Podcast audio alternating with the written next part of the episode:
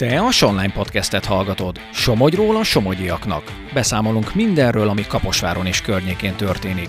Meghallgatjuk és elmeséljük. Érdekes emberekkel beszélgetünk, akik fontos munkát végeznek, akiknek különleges hobbiuk van, vagy éppen csak egyszerűen jók abban, amit csinálnak. Ez a Sonline Podcast. Somogy hangja. Tarts velünk! Kezdünk! Napot kívánok, Koszorús Rita vagyok. A COVID-19 vírus 2020-as megjelenése óta sok új információ jelent meg vele kapcsolatban, de sok tévhit is. Arra vállalkozunk mai vendégemmel, hogy ezeket eloszlassuk. Jakab Ferenc a vendégem, virológus, a PTE, Virológiai Nemzeti Laboratórium igazgatója. Jó napot kívánok! Jó napot kívánok! Amint említettem, 2020-ban jelent meg a hazánkban is a, a vírus. Először mindenki nagyon meg volt ijedve, mert nem is igazán tudtunk róla semmit. Ma mennyivel tudnak többet róla, így három, négy, most már lassan négy év távlatában? Hát nyilván sokkal többet, nagyon-nagyon intenzív kutatások voltak, mint hazánkban, mint világszerte. De azért ez sem teljesen igaz, hogy nem tudtunk róla semmit, mert 2002-2003-ban volt egy SARS koronavírus egy járvány, ami ugyan hamar lecsengett, de akkor már gyakorlatilag megismertük a vírusnak egy részét. Mivel ez a járvány gyorsan véget ért, egy ez a témát egy kicsit félretették a kutatók, és valóban, amikor 2019-2020-ban berobbant újra, akkor azokat az információkat és tudást elővették újra. Tehát sok mindent tudtunk, nyilván nagyon sok mindent nem, mert egy új vírusról beszélünk. Pont tegnap csináltam egy interjút, és az interjú alanyom azt mondta, hogy amikor a Covid-nak vége lett, vége lett a Covid-nak? A Covid-nak sosem lesz vége. Tehát ez gyakorlatilag tudomásul kell venni, hogy ez a vírus megérkezett közénk, nagyon gyorsan és nagyon könnyen adaptálódott az emberi szervezethez, nagyon könnyen fertőzi, és ebből kifolyólag valószínűleg teljes mértékben beépült abba a felső légúti fertőzéseket okozó vírus palettába, ami évről évre fertőz minket, és cirkulál az országban, illetve tulajdonképpen az egész világon. Szóval a Covid volt, meg lesz is, azt hiszem még nagyon sokáig.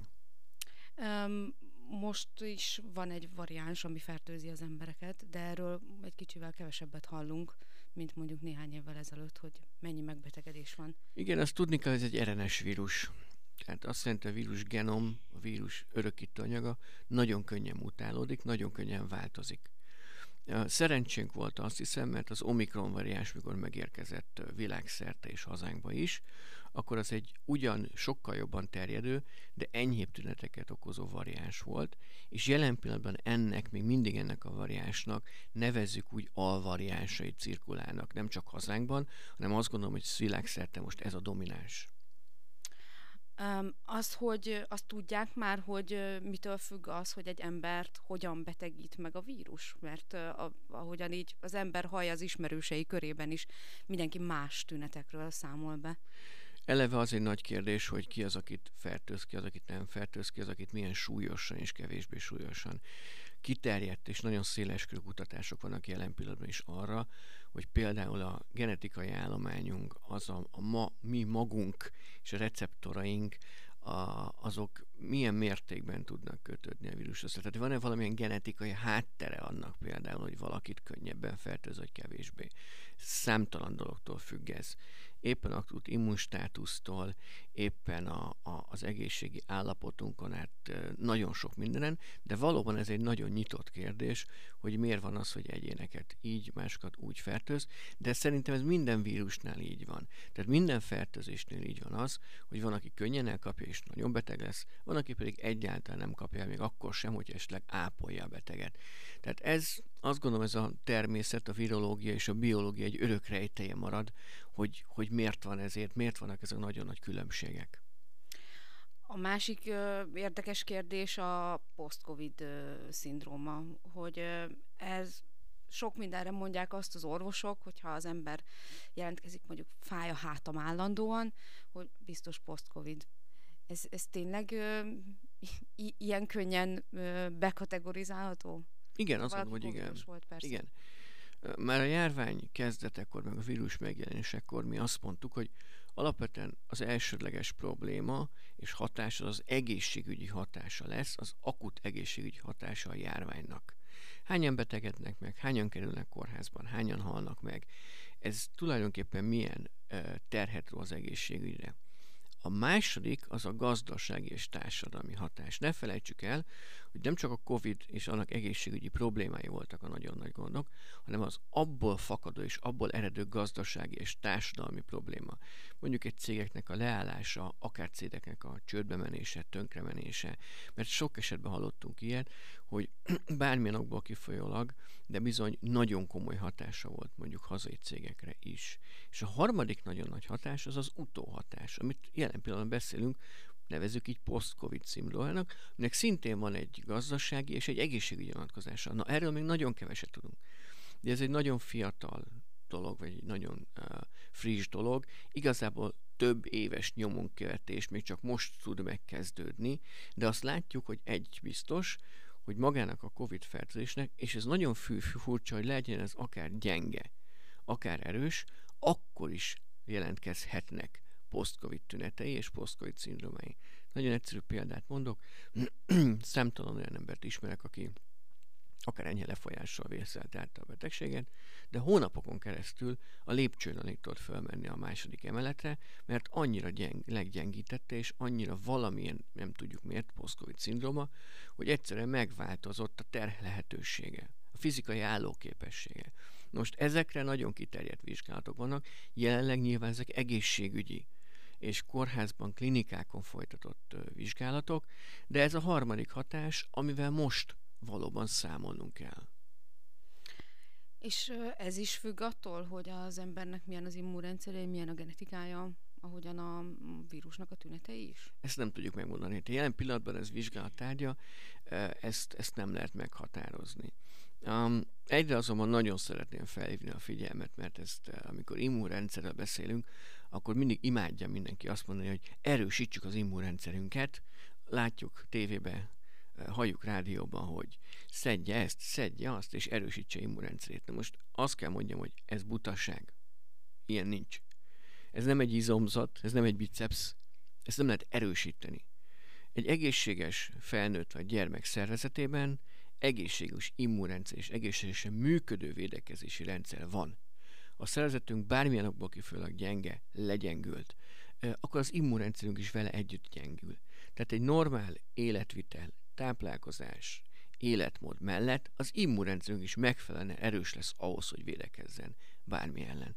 Külön magát az immunrendszert, mint ilyet, nem lehet erősíteni. Mit gondol, mennyire tudatosak az emberek abban, hogy, hogy védekezzenek a, a fertőződés ellen jelenleg napjainkban? Szerintem nagy, egyre kevésbé. Valahogy ezt az egészhez hozzászoktunk egy kicsit. Már senki nem visel maszkot, már észrevettem, hogy senki nem fertőtlenít, ezért meg mossa, és ez, ez is butaság, mert nem kell fertőtleníteni, ez egy nagyon nagy tévhit. Egy alapos, normális, szappannal történő kézmosás az bőven elég de ez sem történik meg sok esetben. Hát a távolságtartáson ne is beszéljünk. De mind azt gondolom hogy egyébként, hogy leszámít mondjuk a kézmosás és a maszkviselést, ez egy teljesen normális folyamat. Azt szoktam mondani, hogy aki azért, főleg karácsony előtti időszakban szoktuk ezt mondani, hogy aki azért bemegy egy bevásárlóközpontba, egy sűrű, tömött boltba, nem szégyen az, hogyha felveszünk egy maszkot mert ezzel saját magunkat és esetleg embertársainkat is védjük, hogyha úgy van. És egyáltalán nem szégyen, sőt, nagyon fontos, hogy mossunk kezet rendesen, és a higiéniás szabályokat tartsuk be. És ezek alapdolgok. Nem kellene se Covidnak lenni, se semminek, um, hanem egy normál légúti fertőzési időszakban ez teljesen normális. Nagyon egyszerű példa. Amikor a Covid ellen bevezettük a, ezeket az intéz, intézkedéseket, nem volt influenza. Sőt, nagyon alacsony volt a felső légúti bakteriális fertőzésének a száma is. Tehát ott nem kettőt, hanem három-négy legyet ütött, ütöttünk egy csapásra, szimplán ezekkel az egyszerű intézkedésnek a betartásával. Szóval nem kell lehetne Covid-nak lenni. Egyszerűen nyilván nem élhetünk maszkba. Persze. De, de ha megnézzünk bizonyos országokat, például főleg keleti részén, kelet, ö, ö, világ keleti részén, ott teljesen normális egyébként a maszkviselés sok esetben. Ők ugyanis sokkal gyakrabban és sokkal jobban hoz, és sokkal jobban hozzászoktak ezekhez a felső légúti betegségekhez. Tehát ott egyáltalán nem kellemetlen vagy ciki egy maszkot húzni egy boltba. Említette ezt, hogy amikor elkezdtük a kötelező maszkviselést, akkor nem is volt influenza. Sokan jönnek azzal a váddal, hogy hogy most akkor influenza nem is létezett azért, mert Covid van. Nyilván ezek ilyen összeesküvés elméletek.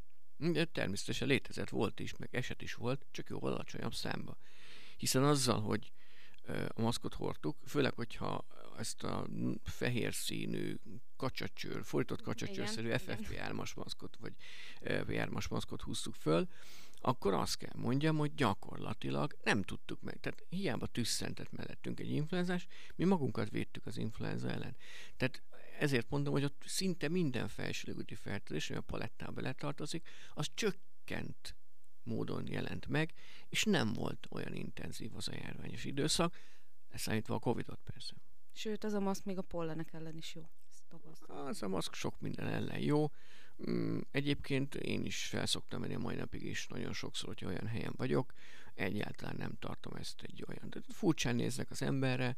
De ez is értetetlen, hogy miért, mert hát éveken keresztül hordtuk. Tehát, de én is beszéltem múlt héten a piacon egy árussal, és mondta, hogy hát ő neki mondta az asszony, hogy tegye föl, de hát nincs itt senki, most akkor hogyan tegye föl? Hmm.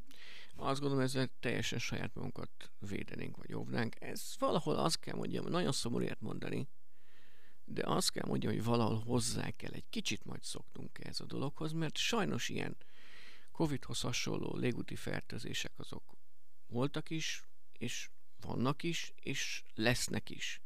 Tehát ez picit talán a kultúránknak a megváltozásával hozzá kell, hogy, hogy ezt szokjunk, és nagyon sokszor érít minket a vád, hogy mert akkor nem kapunk rendesen oxigént, meg a tüdő károsodik Igen. meg. Elhasznált levegőt szívjuk vissza. Elhasznált, teljesen badalság, tehát eh, hát ez nem, tehát ilyen nincs. Tehát nyilván, most gondoljuk a sebészekre, akik 50 évet leúznak a műtőasztal mellett maszkba.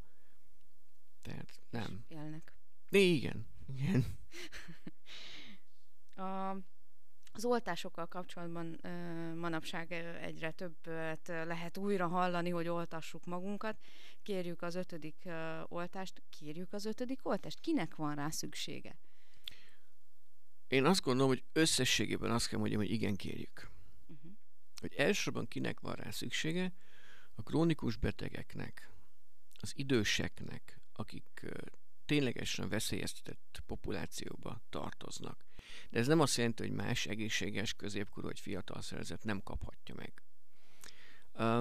Én azt gondolom, hogy a COVID elleni oltás az olyan lesz, mint az influenza oltás, tehát egy szezonális, évenként ismételhető oltás. Miért mondom ezt? Maga a vírus természetes fertőzése, tehát ha mi megkapjuk a fertőzést, az sem indukál erős és hosszantartó immunválaszt a szerzetünkbe. Tehát magyarul egy idő után kikopik a védettségünk. Pár hónap alatt csökken a védettségű szintünk. Az oltás ennél egy fokkal jobb hatékonyságú, tehát azért hosszabb ideig tartó védettséget ad, de az sem ad egy életen eltartó a védelmet. Tehát az ismétlő oltásoknak a jelentősége azt gondolom, hogy fontos, és fontos lesz a jövőben is. Az mitől függ, hogy meddig tart a védettség? Mert ö, van olyan teszt, de javítson ki, hogyha tévedek, amivel meg lehet nézni, hogy mennyi antitest van Igen. a szervezetben, és én konkrétan ismerek olyat, aki covidos volt, egy héttel utána megnézte, és semmi antitest nem volt a szervezetében. Ez megint nagyon egyénfüggő, uh-huh. azt hiszem. Tehát, mint minden fertőzésnél, ez sosem mondható meg előre, és sosem tudjuk megmondani előre. Ez nagyon egyénfüggő lehet, de ha sok az antitest, azzal nem csinálunk bajt. Uh-huh. És ugye eltolta még a sejtes immunválasz is ráadásul, amiről nagyon keveset beszélünk. Tehát több az antitest, a bajt nem csinálunk. Ha kevés és ráoltunk, akkor lesz több maximum. Tehát uh, itt nincs az a maximum elf, hogy akkor most ennyi lehet max, és utána valami nagyon nagy baj, ez semmi nem lesz. Uh, tehát mindig azt gondolom, hogy inkább legyen, uh, és inkább több legyen, mint hogy ne legyen védettségünk. És uh, ezek az oltások, amiket most lehet kérni, ezek uh, mennyiben másak, mint amit mondjuk első vagy második al- alkalommal kaptunk, vagy akár harmadik? Uh, jelen pillanatban hogy az mRNS oltásokról beszélünk, a Pfizer modern oltásokról. Ezt sokszor hangoztattuk, hogy ez azért nagyon jó oltási típus, és és oltási stratégia, vagy kidolgozási stratégia, mert itt egyszer nincs szükség a vírusra. Egyszer meghatározzák a vírus genetikai állományát, és gyakorlatilag úgynevezett in silico számítógépes modellezésekkel meg tudják tenni azt, hogy ebből a genom darabból, vagy genom darabocskából, ők azt elállítva, um, újabb és újabb oltásokat tudnak nagyon gyorsan fejleszteni, és az elv ugyanaz, csak hasonló az influenzához, azt még nem így csinálják, de hasonló az influenzához, mindig az adott variánsra éppen aktuálisan legjobb oltóanyagot tudják kidolgozni. Ez ennek az ellenes lapú egy nagyon-nagyon nagy előnye. És azt gondolom ennek mentén, hogy mindig az adott variánsra és az új variánsra fogják leginkább ezeket az oltóanyagokat és az oltásokat kifejleszteni. Ezt úgy szoktam egyébként nagyon szemléletesen elmagyarázni a hallgatóságnak, hogy képzeljünk el egy fésűt. Az a fésű a vírusnak az a fehérjéje, ami ellen mi, az mi szervezetünk védekezik és antitesteket termel. A fésűnek a fogai azok az úgynevezett epitópok. Nem akarok én csúnya szakmai szavakat használni, de a, olyan meghatározott fehérje szerkezetek az összfehérjén, abban a nagy-nagy molekulán, ami ellen nagyon sok ellen, vagy szinte mindegyik ellen az antit, a szervezetünk külön-külön termel antitestet. Eddig akkor talán értető. Ha most ennek a fésűnek kihullik 10-15 foga, mondjuk a fogának az egy harmada, attól én még meg tudom fésülni vele a hajamat. Lehet, hogy nem lesz tökéletes, mert lesznek majd kiálló tincsek, de meg tudom vele fésülni. Ugyanez igaz a vírusra is. Tehát attól, hogy néhány ilyen epitop kiesik, maximum az ellen nem lesz antitestünk, de a nagy összességében a tud a szervezet védekezni azért a vírus ellen, még ha nem is 100 vagy 90 százalékos hatékonysággal, hanem csak 70. Mit akarok ezzel mondani? Bármilyen oltás, ami a COVID ezen esfejre ellen termelődik, az alkalmazható. Még akkor is, hogyha nem a legújabb variánsra találták ki. Tehát ha most mi mondjuk beoltanánk magunkat azzal, mivel 2020-ban oltunk, vagy oltottunk, az ég a abból semmi baj nem lenne. Ugyanúgy megszereznénk azt a védettséget, maximum nem tökéletesen, mert egy-két fog a fésűből kiesett, és az ellen nem lesz védettségünk de nagy összességében lesz a vírus ellenvédettségünk.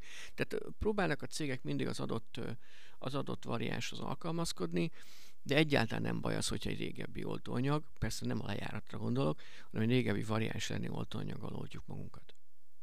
Sokan még mindig bizalmatlanok az oltással kapcsolatban. Vannak ilyen vélemények, hogy mert hogy ezt olyan gyorsan fejlesztették ki ezt uh. az oltóanyagot, ellentétben azokkal, amit mondjuk kisbabaként megkapunk, azokat évekig fejleszgették, és ez meg ilyen gyorsan.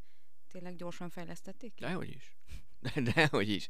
Hát Kariko Katalitok ilyen Nobel-díjasunk lett én, én személyesen jól ismerem, mert én az ő munkásságából írtam publikációt, ezt azt tudom jól. Ő hosszú tíz év alatt dolgozta ki azt a módszert, amit egyébként nem is a vakcina fejlesztése találtak ki. Ezt hozzá kell tegyem. Alapvetően persze a vírusfertőzések ellen kezdődött az egész, de itt a rákgyógyítástól, a diabéteszen át, az infarktuson átesett betegeknek az utókezelésén át mindenre alkalmazták ezt a technikát. És ha valaki azt mondja, hogy ezt gyorsan fejlesztették ki, akkor mindenkinek elmondom, hogy 2017-ben a Zika vírus ellen már volt mRNA-s típusú oltóanyag. És számos oltóanyag tesztelés és fejlesztés folyt az elmúlt években, Covid-ot megelőző években, hogy ennek az új modern molekuláris biológiai alapokon működő vakcinának a jövőjét megalapozzák. Tehát ez egy egyáltalán nem egy új fejlesztés. És miért tudták ilyen gyorsan? számtalanok a, a világ egy olyan helyzetben volt akkor, és a 2019-2020-as törzs ráadásul az azért, az azért a tüdőt rendesen ö, fertőzte, és tüdőgyulladást azért nagyon sokat láttunk, és sajnos nagyon sokan meg is haltak. Ö, tehát láttuk, hogy baj van. Um, ahogy említettem már a, a riport elején is, 2002-2003-ban volt egy szarsz járvány, igen. amivel nagyon sokat tudtunk. Tehát ott már elkezdődött 38 vakcinafejlesztési projekt. Eljutottak ezek a vizsgálatok az állatkísérletes szakaszig, de mi, hogy vége lett a járványnak, megálltak ezek is. Tehát ott már az úgynevezett preklinikai, tehát állatkísérleteket totálisan jól ismertük. Kettő, a cégek, ugye minden fejlesztésnek van egy klinikai tesztelési 1-2-3-as fázisa, ez ilyen úgy megy normálisan, hogy egy év, aztán vizsgálgatják, meg tudom, akkor még egy év vizsgálgatják. Na most ezek a fázisok összecsúsztak. Tehát ahogy az jó, ere, jó fázis 1-es, 2-es, 3-as eredményeket látták, már indították azonnal a következő ö, vizsgálati szakaszt. Tehát ezt is felgyorsították, ami egyébként teljesen normális, mert hozzáteszem, irreális az, hogy bármilyen gyógyszer vagy vakcina fejlesztése 10-15 évbe teljen. És a harmadik, ami nagyon fontos, az az, hogy a cégek nagyon sokszor, úgy szoktam mondani, hogy 19 lapot húztok, lapot húztak. Uh-huh. Tehát már uh, elkezdték a, a, a fázis kettes uh, vizsgálatok alatt fejleszteni a vakcinát, azért, és nem is csak fejleszteni, bocsánat, gyártani a vakcinát, azért, hogyha a, házis, a fázis 3-as vizsgálatok jó eredményt hoznak, akkor azonnal bevethető legyen ilyen, ilyen, hogy is mondják ezt, ilyen azonnali engedélye, vagy, vagy uh-huh. tehát, hogy itt nagyon-nagyon összetolódott. Tehát sem a kutatás, sem a vakcina eredete, sem a, az mRNS technológia eredete nem volt gyors, az egy lassú és több évtizedes munka eredménye, és a vakcina fejlesztés önmagában egy összefogott, administratív és szakmai oldalról jól koordinált fejlesztésnek és engedélyezés folyamatnak az eredménye volt, így lehetett ezt a vakcinát ilyen gyorsan piacra dobni. Tehát egyáltalán nem volt ez egy gyors fejlesztés, csak megalapozott alapokra és jó alapokra építették ennek a vakcinának az elvállítását. Most arról még nem beszéltünk, hogy tulajdonképpen mi ellen véd a vakcina, mert uh, ilyen véleményeket is gyakran hallunk, hogy uh, be volt oltva, mégis elkapta. El. Így van. De mindig is megmondtuk, már az oltások kezdetek, hogy az oltás sohasem a fertőzés ellen véd, legalábbis nagyon nagy százalékban, hanem azért, hogy a súlyos kimenetelő és súlyos fertőzések ne következzenek be, esetleg haláleset ne következzen be. Tehát számtalan kollégám volt nekem is, aki elkapta. Én magam is elkaptam sok oltás, három-négy oltás után is, de egy közönséges, egy vagy két napos fejfájással, meg egy maximum egy pici hőemelkedéssel túlvészeltem. És nem azért, mert ilyen bika erős férfi vagyok, hanem azért, mert az immunrendszeremet felkészítettem arra, hogyha jön a fertőzés, akkor tudja, és azonnal fel tudja ismerni azt, hogy mi ellen kell védekezni. És így felgyorsítottam azt a folyamatot, ami a vírus elleni védekezést eredményezte.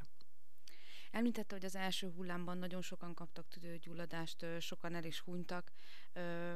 Most vannak súlyos esetek? Most is? Előfordulnak? Előfordulnak, hála Isten, sokkal-sokkal ritkábban de, de ahogy említettem, az idősebb és veszélyeztetett populációban ott még most is előfordulhatnak súlyosabb, akár halálos kimenetelő meg fertőzések is, de még egyszer mondom, hála Isten jelenleg ez nem egy akut probléma.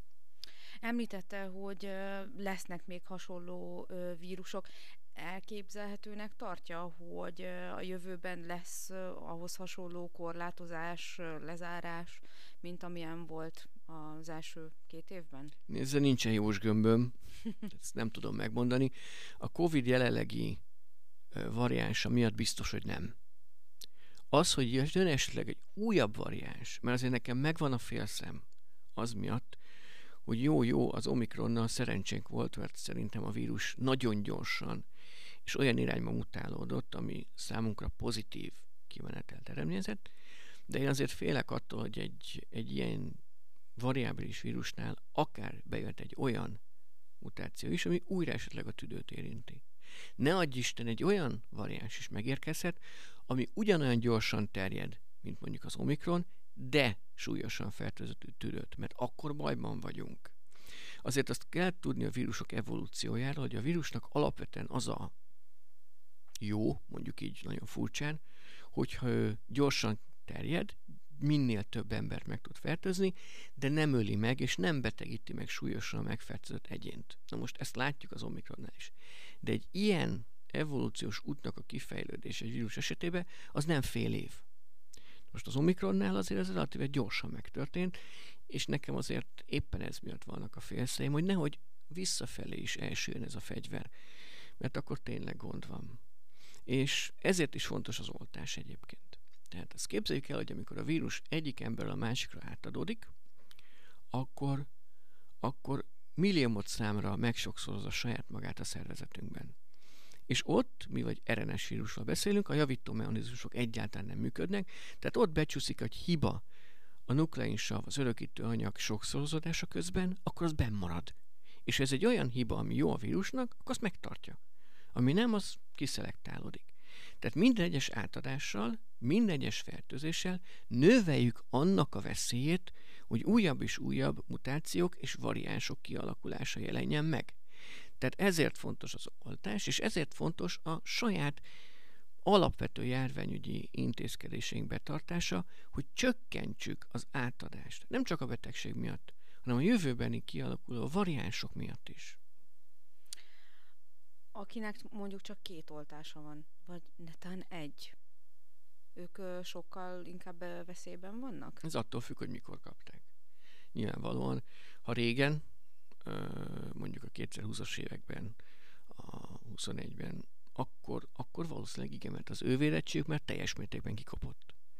Aki tehát ez egy tévhit, hogy be vagyok oltva. Ez teljes mértékben persze. Persze, persze minimális védettség megmarad. Tehát nyilvánvalóan azért nyomtalanul nem tűnik el a szervezetből.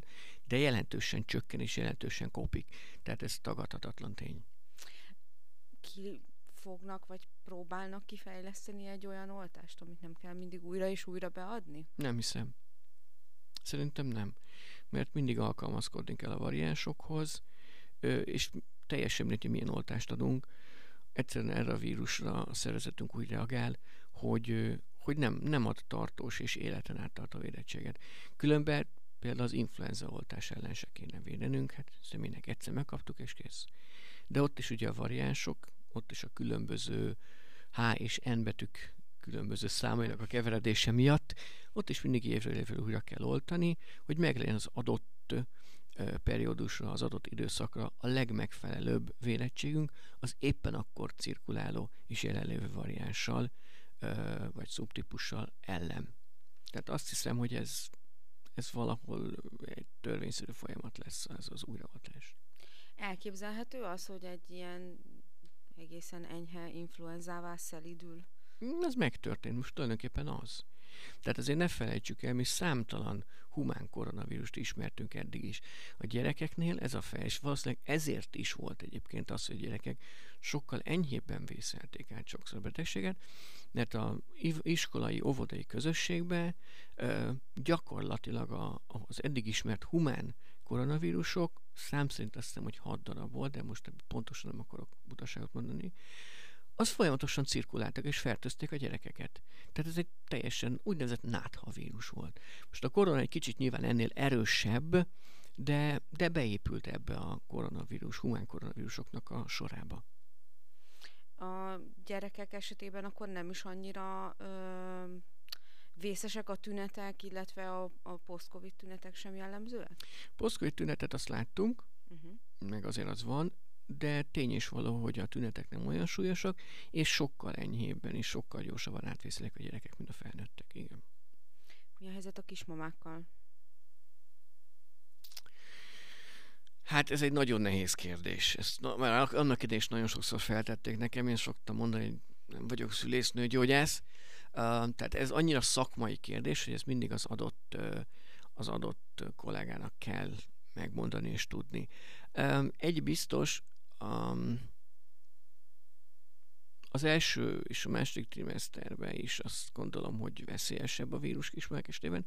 Ott ugye ott is alapvetően egy kvázi gyengébb immunstátusz. Tehát egy meg, mondjuk inkább úgy, hogy nem gyengébb, megváltozott immunstátuszt látunk. Tehát ez, ez megint nagyon egyéné függ. Szerintem jobban kitettek azért a súlyosabb fertőzésnek, de ez is teljes mértékben változik nekik is javasolja? A Mindenféleképpen. Az oltást? Mindenféleképpen. Tehát én nem szeretek orosz rulettet játszani. Uh-huh. Ha, ha van egy védekezési eszközünk, akkor tegyük meg. Mert hangsúlyozom, bármelyik oltás sokkal jobb, mint a természetes fertőzés, és bármelyik oltás sokkal-sokkal, talán egy lapon nem is említhető ö, veszélyességi forrás, mint maga a normál természetes fertőzés. Tehát ezért az oltás mindenféleképpen ajánlott mindenkinek. Mm, mennyire preferálják a házi orvosok így az oltást? Vajon csak azért kérdezem, mert uh, sok embertől hallottam azt, hogy házi orvos azt mondta, hogy hát nátha, Mm, elképzelhető. Tehát, ilyen lazán veszik egy kicsit. Igen, az egészségügyben is azt gondolom, hogy van, aki komolyabban veszi, van, aki kevésbé. Tehát én legutóbb is pár hónap ezelőtt hallottam egy olyan véleményt, egy, eh, pont egy aggódó feleség hívott föl, hogy a férjének ilyen is ilyen tünetei vannak, és azt mondták, hogy biztos a Covid oltás miatt, amit egyébként három és fél évvel ezelőtt kapott meg, vagy most mondtam valamit, hogy három nem tudom, tehát a 20-as, 2020-ban. És és hát olyan bölcségeket mondott a, a kollega, hogy ez azért történt, mert a, az RNS az beépült a humán genomba. És akkor mondtam neki, hogy azt mondjam, ez, ez most így, e, nagyon szimpatikus ez lefejező, hogy miért nem lehetséges. Fogjon meg egy pár csapai kolbászt, és ezt próbálja összeilleszteni a sodrofájával, nem fog menni. Tehát ugyanígy ez egy egyfonalú RNS, egy kétszálú DNS-be a büdös nem fog beépülni, ha fene felé teszik, akkor sem. Tehát hatalmas téfitek vannak, azt gondolom, egészségügyi vonalon is, és nagyon sokan elbagatelizálják, hozzáteszem, nagyon sokan nem értenek hozzá, és ezért is mondanak olyanokat, ami teljesen fölösleges, van, aki pedig komolyan veszi. Nagyon egyéni függő. Régebben mindenki focista volt, meg politikus, most pedig mindenki fotelvirológus lett. Ja, persze 10 millió virológus országa vagyunk, tehát, vagy most egy kicsit kevesebb, de hát ez teljesen normális az aktuális kérdésben. Mindig mindenki nagyon okos. És a ször, szörnyű az, hogy ugye a, a közösségi média azért ezt nagyon megbolondítja ezt az egész Igen. világot, és ezt a témát is. Tehát valaki feldob egy posztot, és sokkal-sokkal egyszerűbb elolvasni azt a három-öt sort, és abból kialakítani egy véleményt, mint meghallgatni a tényleg a szakemberek véleményét, vagy utána olvasni. Mert a szakemberek nyilván minden, mindenben is érdekeltek, ők nyilván azt mondják, amit hallani kell, ők nyilván azt mondják, amit ez nem igaz. A szakemberek azt mondják, amit tanultak, meg amiben hisznek, meg amit kutatnak hosszú évtizedek óta. Um, ennyire egyszerű. Én találkoztam olyannal is, hogy egy évekkel ezelőtt keletkezett cikket kezdtek el osztogatni, ami ráadásul külföldi cikk volt, ilyen automatikus fordítóval lefordítva, egy vírusról szólt, de nem a Covidról, és de ezzel a szöveggel osztották egy csomóan tovább, és arra se vették a fáradtságot, hogy a dátumot megnézzék. Ja, igen. Persze, de mert az van, hogy sokkal egyszerűbb így igen. gyorsan elolvasni egy posztot, és akkor abból, abból kialakítani egy képet, mint ténylegesen utána nézni a dolgoknak. A tévhitek eloszlatása kapcsán ön és a kollégái is uh, elég sokat tettek mi is Igyekeztünk. követtük a Facebook oldalukat. nem fárasztó ennyi idő után is ugyanúgy elmondani azokat a dolgokat, amit már egyébként hallottak az emberek, csak egyszerűen... De, borzalmasan fárasztó. Akkor is nagyon fárasztó volt, most is eléggé fárasztó, de én azt úgy szoktam megfogalmazni, hogy alapvetően most már két típusú ember van. Az egyik az, akit nem kell meggyőzni, mert hisz a tudományba, és hisz a kutatóknak és a hozzáértő embereknek. A másik csoport az, akit meg nem lehet meggyőzni, neki meg akármit mondunk, őt úgysem fogjuk meggyőzni. Tehát nagyon-nagyon szűk az a középréte, aki mondjuk ingadozik, és mondjuk egy szakmai vélemény alapján egy korrekt képet tud kialakítani magában, ez sajnos egyre kevesebb. Igen, meg ö, sokan azt mondják, hogy hát ez hit kérdése, de tudomány nem vallás. A tudomány az tényeken alapszik kísérleteken és kísérleteket bebizonyított tényeken. Ez egy tudás alapú dolog. Um, igen, tehát nyilván ez tagadhatatlan. Tehát ezért van az, hogy a szakemberek nem beszélnek össze-vissza mindent. Uh, feltétlenül csak, hogy nem, ki nem nevezik magukat szakembernek. Tehát ez egy tudás alapú információ áramlás. Mit tehet a hétköznapi ember, hogy kiszűrje a fals információkat? Semmit olyan oldalakat olvasson, olyan szakemberek véleményét hallgassa meg, akikben megbízik, és akinek tényleg értenek hozzá, és ők, ők nem fognak mellé beszélni, én sem fogok mellé beszélni, és a kollégáim sem beszéltek mellé soha. Mi mondjuk az igazságot, még akkor is, hogy az fáj, vagy akkor is, hogyha az, az, az esetleg valakiben rossz érzéseket generál. Mi nem fogunk soha mellé beszélni. Azért vagyunk szakemberek, és sokszor szoktam mondani azt, hogy a, a mi munkánk nem csak a kísérlet, hanem a kommunikáció bármilyen tekintetben nem áll meg a laboratórium ajtajánál. Tehát azt nekünk ki kell vinni az emberek közé, abból gyakorlatilag egy olyan tudást kell nekünk leképezni, ami az emberek megértik, és hallgatnak ránk. Ez hozzátartozik a munkánkhoz. Mi ezt a vonalat is szeretnénk képviselni, és nem csak a szigorú kutatási tevékenységet. Például olvashatnak, hallgathatnak hírefemet a hallgatók, vagy sonline.hu-t. Például, igen. Köszönöm szépen a beszélgetést Jakab Ferencnek. A hallgatóknak pedig köszönjük a figyelmet, vigyázzanak magukra, és ne legyenek felelőtlenek, hogyha az egészségükről van szó. Viszont hallásra! Köszönöm szépen, viszont hallásra! Te a Sonline podcastet hallottad. Tarts velünk legközelebb is. További érdekes tartalmakért lapozd fel a Somogyi hírlapot, olvasd a sonline.hu-t, kövess minket a Facebookon és a TikTokon is. Helyi tartalmakért hallgasd a hírefem adásait a 97.5 frekvencián.